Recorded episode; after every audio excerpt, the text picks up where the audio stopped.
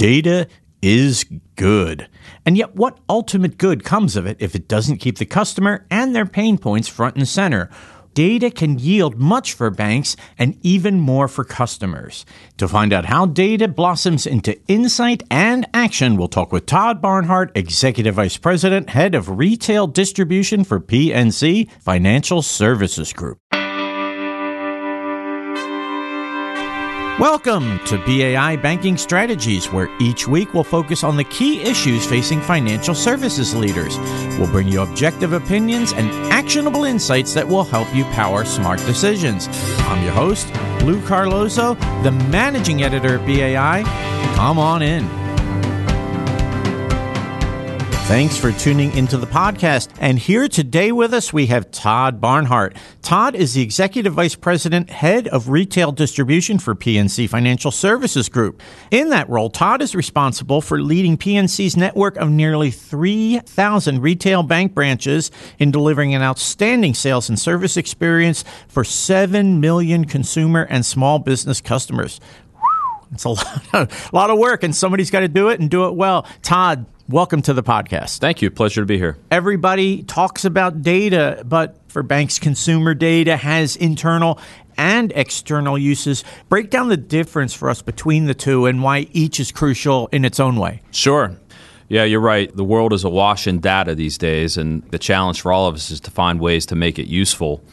You know, when I think about internal uses of data, sort of the primary view for us is what are the things that our customers are struggling with? And we know money is important. Financial well being is a term that a lot of folks use. But also, we know that survey any group of consumers, and most of them will say one of the causes of stress in their life is money, whether they have a lot or have a little. And so, the more that we can look at the data that we have about how they spend their money, how they save their money, how they invest their money or maybe don't invest their money for retirement or education or whatever the case may be. You know, those are some of the principal uses for data internally for banks and financial institutions to try to bring that information to life in the form of insight for our customers. Certainly, when you go externally, there's some really intriguing things going on in terms of how to use data from external sources that might inform decisions and insights to bring to customers. One of the more interesting ones that I've seen talked about a bit is the risk indicator from your willingness to let your iPhone or other phone, the battery life. Do you let it get below 50% or 90%? Is a credit risk indicator in certain places, not yet in the US. But anyway, it's just interesting to think about how various external sources of data can, off the beaten path even, bring new insights to life. And we'll see how those play out over time. But it's a pretty interesting phenomenon going on. This is a relief to hear because I am borderline obsessed with keeping my iPhone battery at about 100%. So I guess I'm a good credit risk. I'm with you. I, if it gets below 90%, I get nervous. Getting a little more granular, if you want to use a data term, we are looking to see how analytics and retail behaviors and activities can better reach customers. Give us your viewpoint on how this works well. Sure.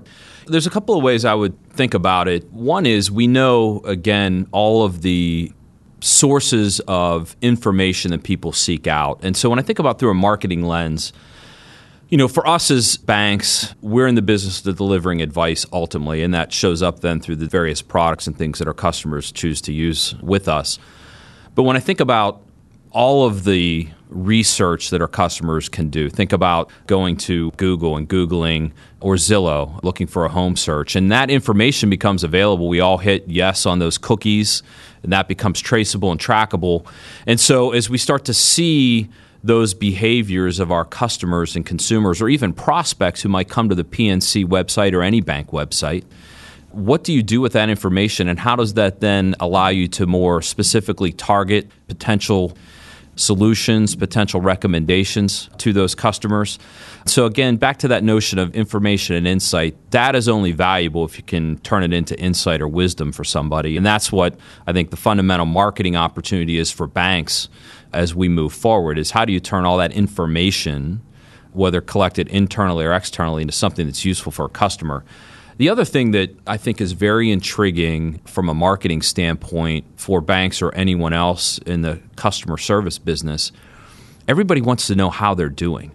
And so that notion of people like me, which is not something we've historically spent a lot of time on in banks, but if I'm a 27 year old, you know, relatively recent college grad, maybe thinking about starting a family or getting married or buying my first house, or I'm 45 and maybe I don't think I've saved enough for retirement. How do I know that? And so we have treasure troves of data about customers that might fit certain demographic profiles. And I think that's a very useful marketing tool and information tool for customers to begin to think about wherever I sort of see myself how do I compare to others like me? And what's the value of that for a bank to begin to deliver that?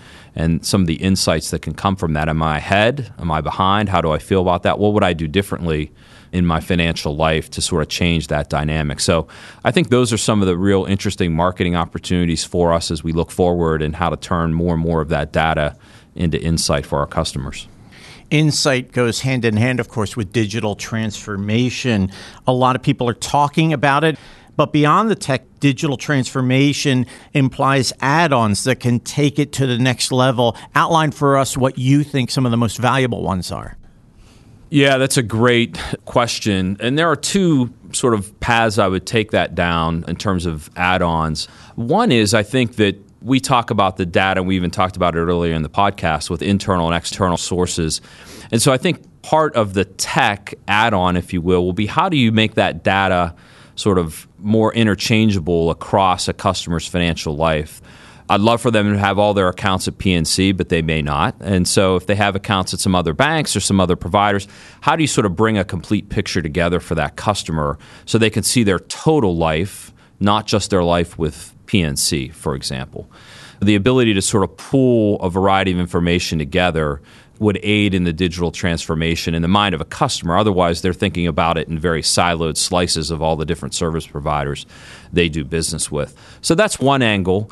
I think maybe the more important angle for banks in particular on this notion of digital transformation is to not forget that the human element still plays a big role. And what I mean by that is, in a phrase we use, is the winners and losers here will be those who can actually humanize the digital experience. And, you know, again, I said it earlier money is a cause of stress.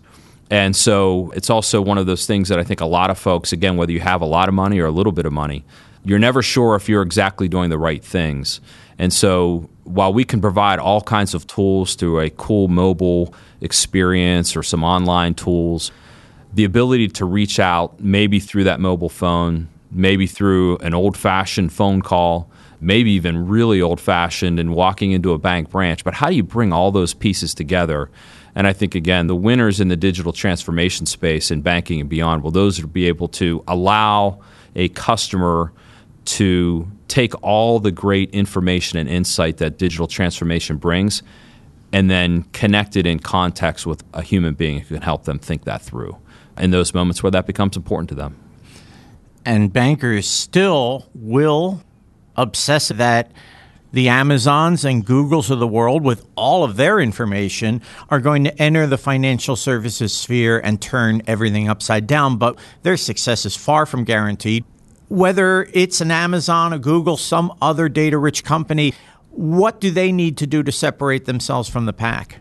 Yeah, you know, I think that's one of those great questions that certainly we'll learn over time. You know, does Google, Amazon, Apple, want to be a bank. Certainly, we see you know Apple recently getting into the credit card business and other examples that will sort of indicate how deeply they want to get into the banking business, and we'll have new competitors like any other industry. Competition reigns. There's something like five or six thousand banks still in the U.S. and all the fintech players, and so you know whether it's Google, Amazon, Apple, all of the above enter into the fray. I think the winners and losers there, whether they be bank or technology companies, will be those that can put the information, that data, in context for a customer. Again, I think we're awash in information as a society, but sometimes we don't have the wisdom to you know know what decisions we need to make at that point in time. And so I think if we as banks can figure out how to harness the data we have and pull in other data as appropriate to bring that insight, then we'll be successful. If Google and Amazon can do that, then they'll be successful and it'll probably be a mix. Some banks will figure it out, some technology companies will figure it out. But I think it all comes down to can you personalize it in a way that's meaningful for that customer in that moment of decision or that moment where they're seeking insight and advice. That will be key. One of the advantages I think that banks have, whether we can exploit that advantage or not, vis a vis some of the technology companies, is the data shows that a lot of consumers, at least when it comes to their money, do value that multi channel experience. I want to go into a branch. I might only go in once a year, but when I do, it's important to me to have that accessibility. I might want to pick up the phone and call somebody. I might want to schedule a meeting in a video conference setting. So, we as banks have all those channels. If we can bring those together and link that information with the people on the other end of that communication channel, then I think that gives us a big advantage relative to a Google or an Amazon. And even with Amazon, you begin to see them getting into the physical through, I don't know what their long term strategy is, but Whole Foods and some of their Amazon stores and other things, and even to the point of now taking cash in some of their stores. So it'll just be an interesting blend on how the physical and the digital come together in this sort of data driven information age. I'm just really impressed with how much you shared with us today and how you're making a difference. Todd, thank you so much for being on the podcast. Thank you. I appreciate it. Todd Barnhart is Executive Vice President, Head of Retail Distribution at PNC Financial Services Group in Pittsburgh, Pennsylvania. You can look for Todd on LinkedIn.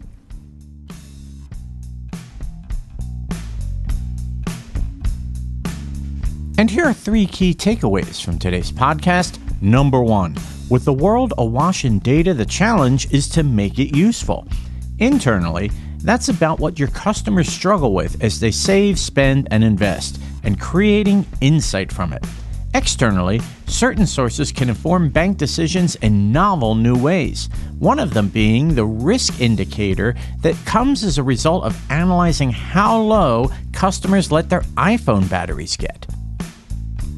Number two, hitting yes on a cookie or visiting certain websites points to information that becomes insight when banks act on it with something useful for the customer, a relevant offer that comes at just the right time. Interpreting a visit to a home site, for example, provides information that loan officers can use for the customer's benefit. And number three, if Google, Amazon, Apple, and other data rich companies dive deep into the financial services pool, success is not guaranteed. That will hinge on using data in the context of a customer's needs. The winners will be those who can humanize and personalize the digital experience and reassure customers by helping them do the right thing no matter the channel. There, banks have an advantage in that consumers value the multi channel experience and the tradition that banks carry with them. And now, BAI Banking Strategies presents My 21 Year Old Self, where our podcast guest talks about what they were like at 21, life as an emerging leader, and the advice they give themselves today. Risk taking may seem like the MO of every 21 year old, but young adults can enter into the world afraid to take some big steps. Though he started a speedy trip to the top of the career ladder, today, Tom Barnhart reflects on how much his 21 year old self would benefit from three simple words enjoy the journey. Listen. First of all, you'd walk through the door. I believe I had a mullet of some sort when I was 21. Me too. Uh, maybe tell him to cut that. But uh, in all seriousness, the two things I would tell that 21 year old self would be first, be willing to take more risks. As I sit here today, that would have been close to 30 years ago now to think about that 21 year old self. And as I reflect on what seemed like big you know risky career decisions or life decisions when you sort of have the benefit of time and you look back on those and you realize they weren't really that risky so i think i would first say explore more possibilities look around more corners think about the path less taken and figure out where you want to go a little further down that path and maybe some of the ones that seem safer. Uh, that would be one piece. The benefit of time indicates that usually those weren't that risky of decisions. They just seemed complex probably more even than that, I would say enjoy the journey. You know, when I think about it from a career standpoint, at 21, 22, 23, 25, 30, it's always like, hey, what's next? What's the next promotion? What's the next job? What's the next thing you can do? And you're always sort of looking forward. Sometimes that clouds just the fun, the excitement, the journey that you're on, and all the experiences and the people and the relationships that you're in the midst of during that time. So it's a little bit of a slow down and enjoy the journey a little bit more, and things will happen as they happen. Thanks again for tuning into our podcast. We hope to have you back with us very soon. Be sure to check out our ever growing archive of podcasts at BAI.org. Our producer, as always, is James Grady. Be sure to connect with me on LinkedIn. I'm Lou Carlozo, the managing editor at BAI. We'll see you soon. So long.